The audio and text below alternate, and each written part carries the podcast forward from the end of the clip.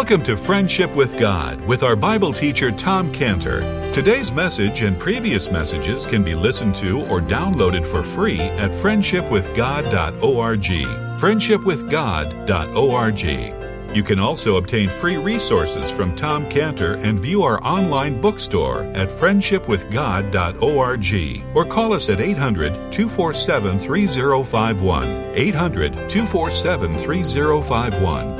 Tom Cantor also has a daily devotional verse that comes out each day by email and on Facebook. To receive this small daily devotional verse that Tom Cantor puts out, you can sign up at friendshipwithgod.org, friendshipwithgod.org, or find Tom Cantor on Facebook by searching for Tom Cantor and Friendship with God. Now, here is our Bible teacher, Tom Cantor. Uh, continue in, uh, in, in, one of the most remarkable histories or accounts in the Bible, which is the test of God's friend. Um, so let's, uh, first of all, let's pray. Father, thank you. Father, we've just feel tonight like we should call you friend. Friend, thank you for, Lord, recording this remarkable event in, your, in the life of your friend and how you tested your friend. And help us, Lord, to, to learn tonight all that you want to teach us from this passage in Jesus' name. Amen. Genesis 22, verse 1. Genesis 22, verse 1. And it came to pass that after these things, that Abraham, that God did tempt Abraham and said unto him, Abraham. And he said, Behold, here I am. Here, I'm, here I am. And he said, Take now thy son, thine only son Isaac, whom thou lovest, and get thee into the land of Moriah, and offer him there for a burnt offering upon one of the mountains which I will tell thee of. Abraham rose up early in the morning and saddled his ass and took two of his young men with him and Isaac his son and clave the wood for the burnt offering and rose up and went unto the place of which God had told him. Then on the third day, Abraham lifted up his eyes and saw the place afar off. Abraham said unto his young men, Abide ye here with the ass, and I and the lad will go yonder and worship, and come again to you. Abraham took the wood of the burnt offering and laid it upon Isaac his son and he took the fire in his hand and a knife, and they went, both of them together. Isaac spake unto Abraham his father and said, My father, he said, Here am I, my son. And he said, Behold the fire and the wood, but where is the lamb for a burnt offering? And Abraham said, My son, God will provide himself a lamb for a burnt offering. So they went both of them together. They came to the place which God had told them of. Abraham built an altar there, laid the wood in order, bound Isaac his son, laid him on the altar upon the wood. Abraham stretched forth his hand and took the knife to slay his son. And the angel of the Lord called unto him out of heaven and said, Abraham, Abraham. He said, Here am I. And he said, Lay not thine hand upon the lad, neither do thou anything unto him. For now I know that thou fearest God, seeing that thou hast not withheld thy son, thine only son, from me. Abraham lifted up his eyes and looked, and behold, behind him a ram caught in a thicket by his horns. And Abraham went and took the ram and offered him up for a burnt offering in the stead of his son. And Abraham called the name of that place Jehovah Jireh, as it is said, To this day in the mount of the Lord it shall be seen. Okay, now in these scriptures, in this passage here that we've been, we've been following along, it's really a, a, a passage here that's full of feeling. And we've been feeling, we've been feeling along with Abraham the, the, the, the shock when God asked Abraham in, in verse 2, Take now thy son, thine only son. And then he said, And offer him there. And then we felt Abraham's feeling of loss, this like emptiness, when God really pointed out, This is your only son, thine only son in verse 2. We felt the pain that Abraham felt when God further went on in verse 2 and says, Oh, I am talking about Isaac, whom thou lovest. And then we've been feeling as, eh, with all of this, Abraham's resolve that he is going to obey God. In verse 3, when it said Abraham rose up early in the morning. And we understood why Abraham didn't go to anyone else and say, um, you know, God told me to sacrifice Isaac. What do you think? But, but, eh, eh, and, they, and in that way, Abraham was just like Peter and the apostles in Acts uh, in, in, Acts 5.29, Acts 5.29, where it says, Then Peter and the other apostles answered and said, We ought to obey God rather than men. And we also felt Abraham's heart, as his own heart would be speaking to him, Don't do this, and wanting to go his own way. And we felt that Abraham said no to his heart that was like Isaiah 53 6. Isaiah 53 6, which says, All we like sheep have gone, uh, uh have, have gone astray. We have turned everyone to his own way. And also the passage in Jeremiah 17 9, commenting on our heart, commenting on Abraham's heart in Jeremiah 17 9. The heart is deceitful above all things and desperately wicked. Who can know it? And we felt Abraham's trust. We felt Abraham's trust and his conviction, his assurance. God is going to raise my son Isaac from the dead, right out of those ashes, as we saw him in verse 5 when Abraham told the young men that were with him, verse 5, I and the lad will go yonder and worship and come again to you. I and the lad will come again to you. And it was not just Abraham's feelings through all this that we felt in this chapter. We also felt Isaac's feelings as he began to realize he was going to be the sacrifice, which he did when he saw everything for the sacrifice had been taken, but no lamb. No lamb was taken. And before even asking the question that we're going to consider here tonight, before even asking that question, Isaac knew. Isaac knew that he was going to be the sacrifice. And, and Isaac knew that there was no lamb. And Isaac knew that he was given the wood to carry up there that was going to burn him. As it says in verse 6. Verse 6 Abraham took the wood of the burnt offering and laid it upon Isaac his son. And at that moment, we felt the crisis of decision that Isaac had to make as to whether he's going to agree to be the sacrifice or not agree. And so then we saw that without any words at all, as Isaac looked at Abraham, he looked into the, the eyes of Abraham, and Abraham looked into the, the, the, the uh, uh looked back into the eyes of Isaac, and Isaac looking into the eyes of his loving father, without any words, he says, Really? Does it have to be this way? Must it be that I must die to be the sacrifice for God to God? Is there any other way? Is there any other way? And then Abraham replies also without any words, but just used his eyes, the eyes of a loving father who speaks silently back as he looked into the eyes of his son and in, in essence said without words, yes, yes, my son, it must be. You must be the sacrifice to God. Uh, you must be the burnt offering to God. There is no other way. And there was more that Abraham expressed with his eyes to Isaac, as he said, without any words, as he said, it, it, it, he said, in essence, without speaking, he said, I don't know. I don't know why God has asked for you to be the sacrifice. But there's been many things in life that God has asked me to do, and I don't know why, and I didn't know why. But one thing I know and that is that God is good. And it's worth it to just trust God and just don't doubt. And as Abraham looked into the eyes of Isaac, and his eyes carried this message to Isaac, and and and and, and, he, and he, he, he, could see it in his face, and as he in essence said, "My son, all my hopes for God's promise we've just been singing, standing on the promises." All my hopes for God's promises, for me to grow to be a great seed that are all centered in you, my son. And I know that in the end, you will not be left dead because God's going to raise you up to the dead because ashes don't generate seed.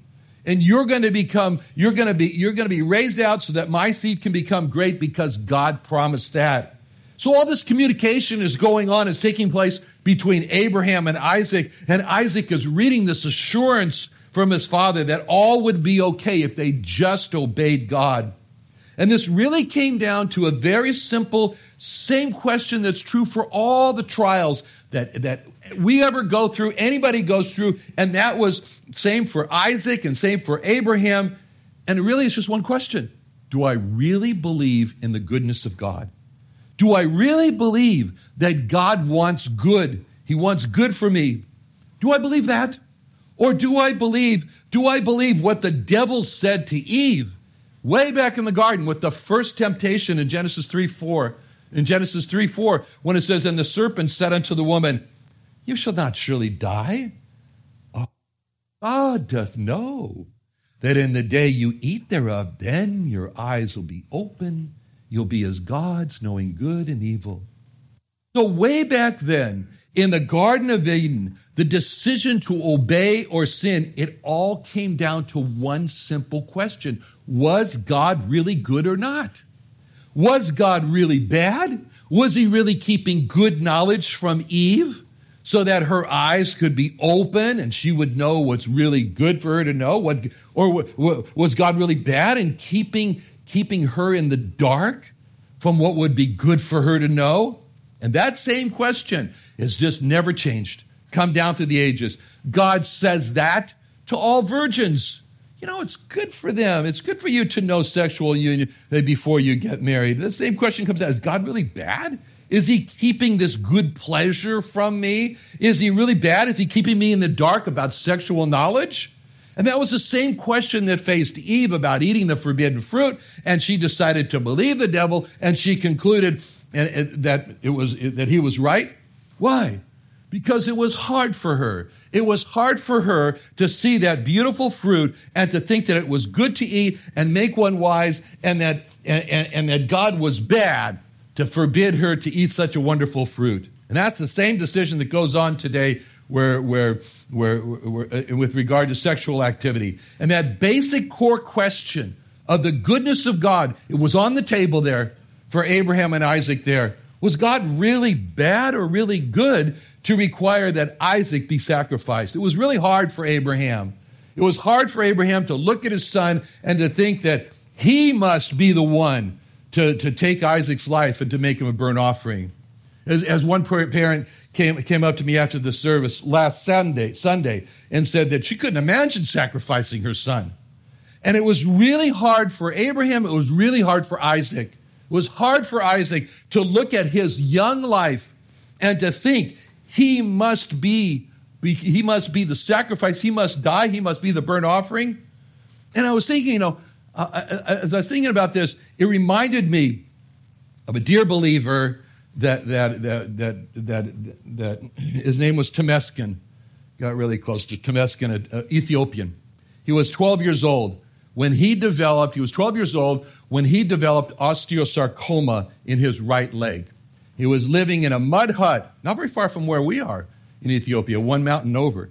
He was living in a mud hut in Ethiopia, and and and and uh, when when this happened, as a matter of fact, I remember him t- trying to explain to me one time how you got to his village as opposed to where, where our Scantibodies compound is located in Ethiopia. He says, well, you know, when you go outside of, of, of Addis, that, that, that, that place where they sell the donkeys, he said, you go that way, and you go instead of going that way. But anyways, that's where he was down there.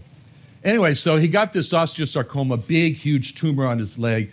They, uh, and the people said, you know, you, you, you got to go to Addis Ababa, you know, to, to, and so he gets to Addis Ababa, and odd drama. And he goes to the general hospital there, and they say, "Well, that's cancer, and you know, unless you have that, unless you have your leg amputated off, you're going to die."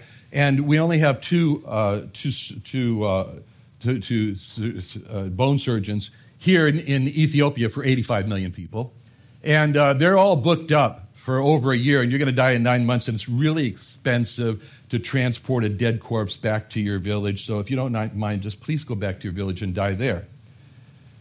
And so, you know, everybody, but he trusted God. And everybody was crying, but he trusted God.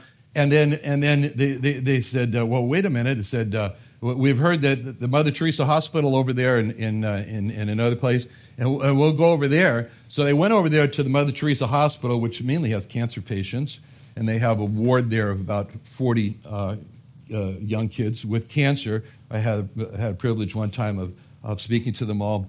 And anyway, so he was in this ward there with all these kids with cancer, and they were all looking at his big, huge lump on his leg.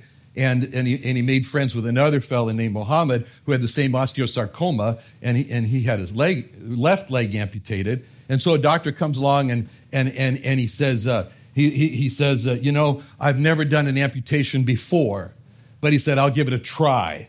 And, and he amputated Temesgen's right leg at the hip and and then uh, and then he and Muhammad became good friends, and they used to go down to the mercato there, the uh, the the market, and they and they used to buy and they used to come back so proud that they could buy one pair of shoes. anyway, yeah. And then, and then, and then, and then what happened was Temesgen, how I got to know him is Temesgen was adopted by my attorney, Mary Louise Cohen, in, in Washington, D.C. And that's when I met Temesgen. And as soon as he learned English, we became friends, close friends. And because he was a believer in all the conversations, Temesgen, you've been adopted into a Jewish family, and let me tell you what that means. And I says, you know, they don't, they don't believe in Christ. And all I remember so much is innocent eyes. Why? Anyway, uh, we had a lot of discussion. I told him, I said, I'll tell you why. I said, I don't know. But, but, but, but, but Temesgen was just amazed to have come from this extreme poverty in a mud hut to wealth, living in a multi-million dollar house uh, uh, uh on, uh, uh, on Military Avenue in, in Washington, D.C. And, and going to, and getting things like an iPod and a watch and, and, and, and, and, and having, a, having a closet full of clothes. Yeah, he had a closet. He has a closet of clothes in Ethiopia, and they happen to be on his back. That's the only clothes he had. But then all of a sudden, he's there and he's learning all these things. He's going to a school that the high school that costs $40,000 a year in tuition. And he's just like learning things and seeing things he's never seen before. And, and, and, and, and, and, and for the first time in his life, he'd never happened to him before, he saw the ocean. Ethiopia's landlocked. He saw the ocean and he caught a fish. caught a fish. Ethiopians don't eat fish. And they caught a fish, you know, and, and, and, that was just wonderful. And he swam in the ocean for the first time. He became a good swimmer with one leg. And, and, and, and, he, and he saw snow for the first time, and he played in it, and, and he got to ride a horse for the first time. And, and, and, and, and everything was just just fantastic with him. And, and, it was just such a wonderful thing as he was discovering one thing after another. It was like a kid that was being born. And then he, he, he, he um, and so I taught Temesgen some hymns in English. And then he, he said, Well, I don't have any. So he began to write hymns in Amharic, in the Ethiopian language. And then he got a guitar and, and, he, and he learned to play the guitar. And he loved to play the guitar. And he played the guitar for me. And and, and, and, and, and, and, and tell me, sing his songs and teach, tell me what they meant.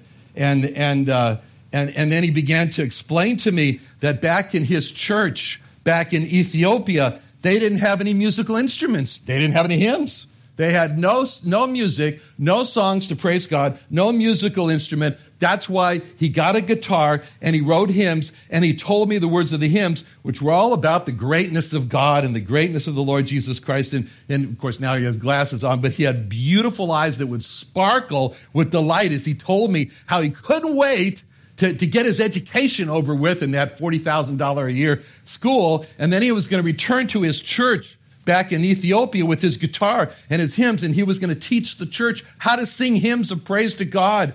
And it was, and, and, and, and we got close, and, and, and like Jonathan and David close, and, and, but, and everything was going great, but Temesgen's cancer came back. And Mary Louise and Bruce Cohen they did everything for him. They took Temesgen to the best cancer centers in the U.S. They took him to the National Cancer Institute in Bethesda, to the George Washington University Cancer Center, to St. Jude's, and his cancer would not stop. And as they gave Temesgen super high doses of methotrexate chemotherapy, Temesgen told me he couldn't take it any longer. And when they would come into his hospital room to give him more methotrexate, he would pull the covers over his face and they would still give it to him until finally he locked himself in the bathroom in the hospital and he would yell, No, no.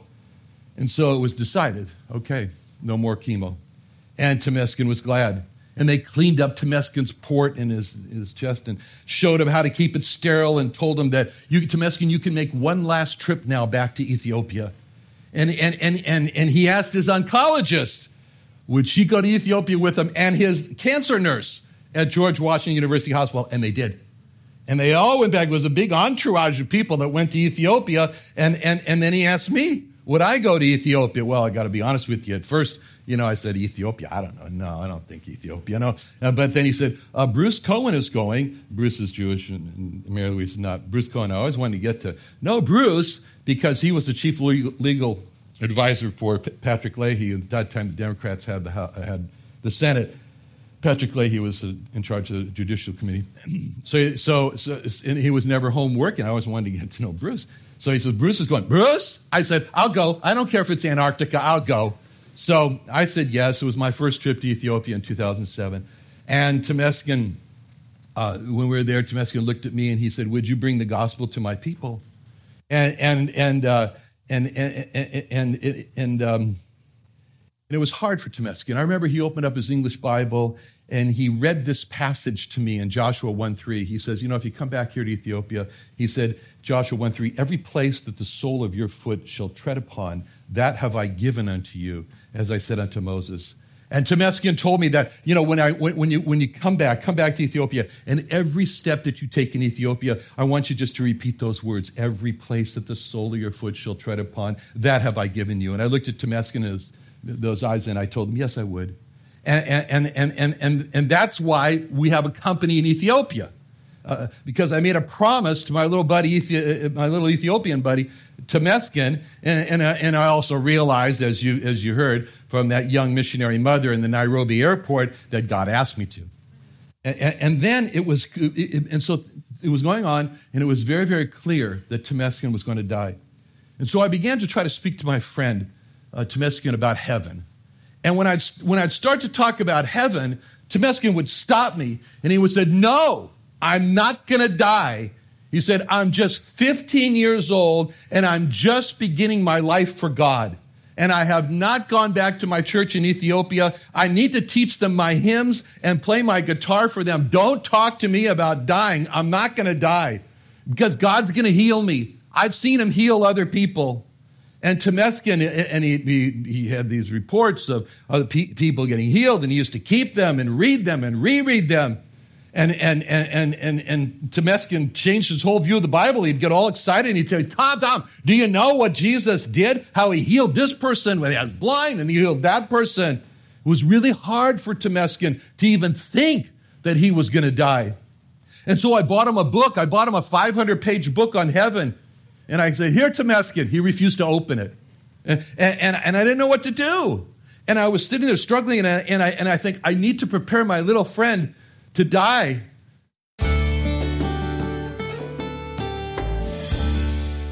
Another wonderful day studying the Bible with our Bible teacher Tom Cantor here on Friendship with God. Don't forget that today's message and previous messages can be listened to and downloaded for free at friendshipwithgod.org.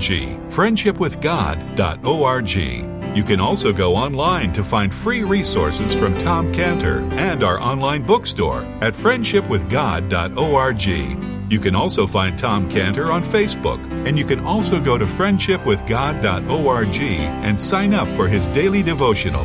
Tom Cantor is also the founder of Israel Restoration Ministries. You can visit that website at israelrestorationministries.org. You can write to Tom Cantor at P.O. Box 711330, P.O. Box 711330, Santee, California. Santee, California 92071. Or email Tom Cantor at tomcantor at friendshipwithgod.org. Tom Cantor at friendshipwithgod.org. Or for more information about Tom Cantor and Friendship with God and Israel Restoration Ministries, call us at 800 247 3051.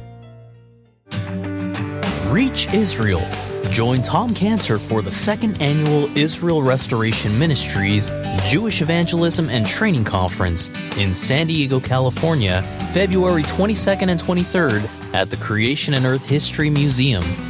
Early bird registration, only $99, includes a two day conference pass, meals, teaching, Creation Museum, and Tabernacle admission, plus over $150 worth of equipping resources.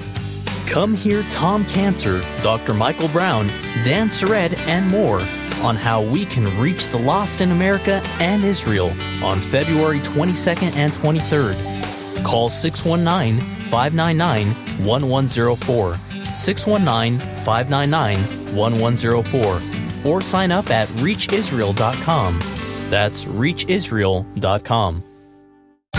What are you doing Sunday nights? Join Friendship with God radio Bible teacher Tom Cantor of the Friendship with God Fellowship Church every Sunday night at 5:30 p.m. at the Creation and Earth History Museum in Santee, California.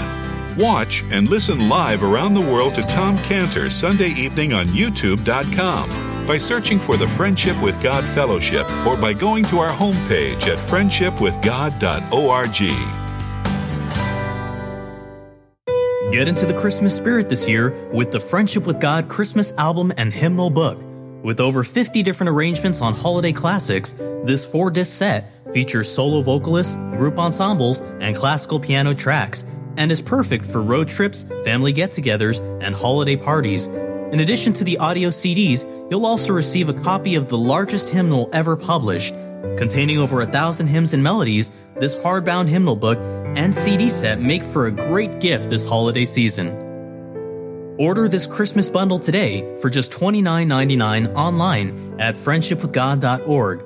For more information, call 619 599 1104. That's 619 599 1104.